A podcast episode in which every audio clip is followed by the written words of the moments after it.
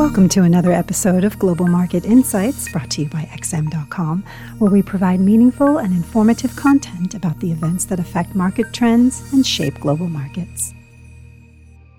It's Monday, February 6th. This is the Daily Market Comment podcast at xm.com by Raffi Boyadjian. I'm Christina Marujos. Friday's payrolls report sent markets into a spin as the U.S. economy added a staggering 517,000 jobs in January, disproving concerns about a worsening slowdown. More crucially, the fact that the labor market is spawning so many jobs at this late stage of the tightening cycle fully backs the higher for longer case for interest rates, while seriously questioning the market bets for rate cuts later this year. But the NFP figures weren't the only deal breaker for those holding out for an early policy pivot by the Fed. The potential nail in the coffin came from the ISM non manufacturing PMI, which also surpassed expectations, not just activity and new orders, but also for the prices paid components. The latter likely served as a reminder to traders that the fight against inflation is far from over, even if the worst is over. The data sparked a sharp repricing in Fed funds futures, pushing the Fed's expected terminal rate back above 5%, while the odds of a rate cut in the second half of 2023 fell significantly. The US economic agenda is a lot quieter this week, but that won't mean markets will be calmer, as there's a slew of Fed speakers lined up, including Chair Powell on Tuesday. After Powell's mixed signals last week, which fueled the rally on Wall Street, Policymakers' comments in the coming days will likely determine whether Friday's sell off was just a blip or a much needed reality check. Tech shares, which had been leading the latest advance in equity markets, tumbled the most on Friday as bond yields shot up in the aftermath. The US 10 year Treasury yield is continuing to climb today, brushing an intraday high of 3.58%, which is a gain of more than 20 percentage points from Friday's lows. With tech valuations already under scrutiny following the January rebound, higher yields could cap further gains if this is only the start of the recovery in yields. But investors will probably want to see more when it comes to the outlook for the US economy before increasing their short positions more substantially. Although payrolls surged and the jobless rate ticked lower, wage growth moderated slightly in January, boosting hopes of a soft landing.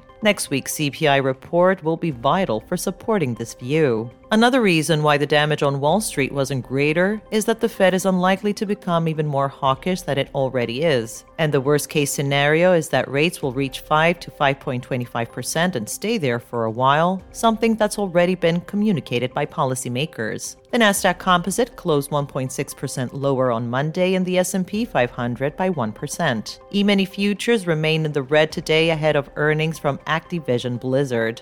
Gold prices were attempting a recovery on Monday after briefly touching a low of $1,860 an ounce earlier in the session. The revival in yields and the dollar does not bode well for gold's uptrend, and although the precious metal is down about 5% from last week's peak of just under $1,960 an ounce, this could be an overdue short term correction following an impressive three month rally. For now, though, gold is finding support from geological tensions amid renewed frictions between Washington and Beijing. The U.S. shot down a Chinese satellite flying over American airspace on Saturday, suspected to be a spy balloon. China says the balloon was gathering weather data and has accused the U.S. of overreacting. The incident comes just as the relationship between the two sides was seen to be thawing recently. But there was no safe haven boost for the Japanese yen as the currency slid across the board today on the back of reports that the next governor of the Bank of Japan falls under the same dovish camp as Kuroda. The Japanese government is denying the report, but if correct, Deputy Governor Masayoshi Amamiya, who was one of the architects of the Bank of Japan's ever expanding stimulus program, would succeed Kuroda when his term expires in April. What this means for the yen is that if Amamiya is appointed the next chief, he would not be in any hurry to scale back all the stimulus, and even if yield curve control is scrapped, interest rates are unlikely to rise. The US dollar jumped above the 132 yen level today, while against a basket of currencies, it is at a near four week high. The New Zealand dollar was the worst performing major on Monday, and the Aussie wasn't far behind. But there could be a boost for the Australian currency early on Tuesday if the Reserve Bank of Australia strikes a somewhat more hawkish tone when it announces its latest policy decision.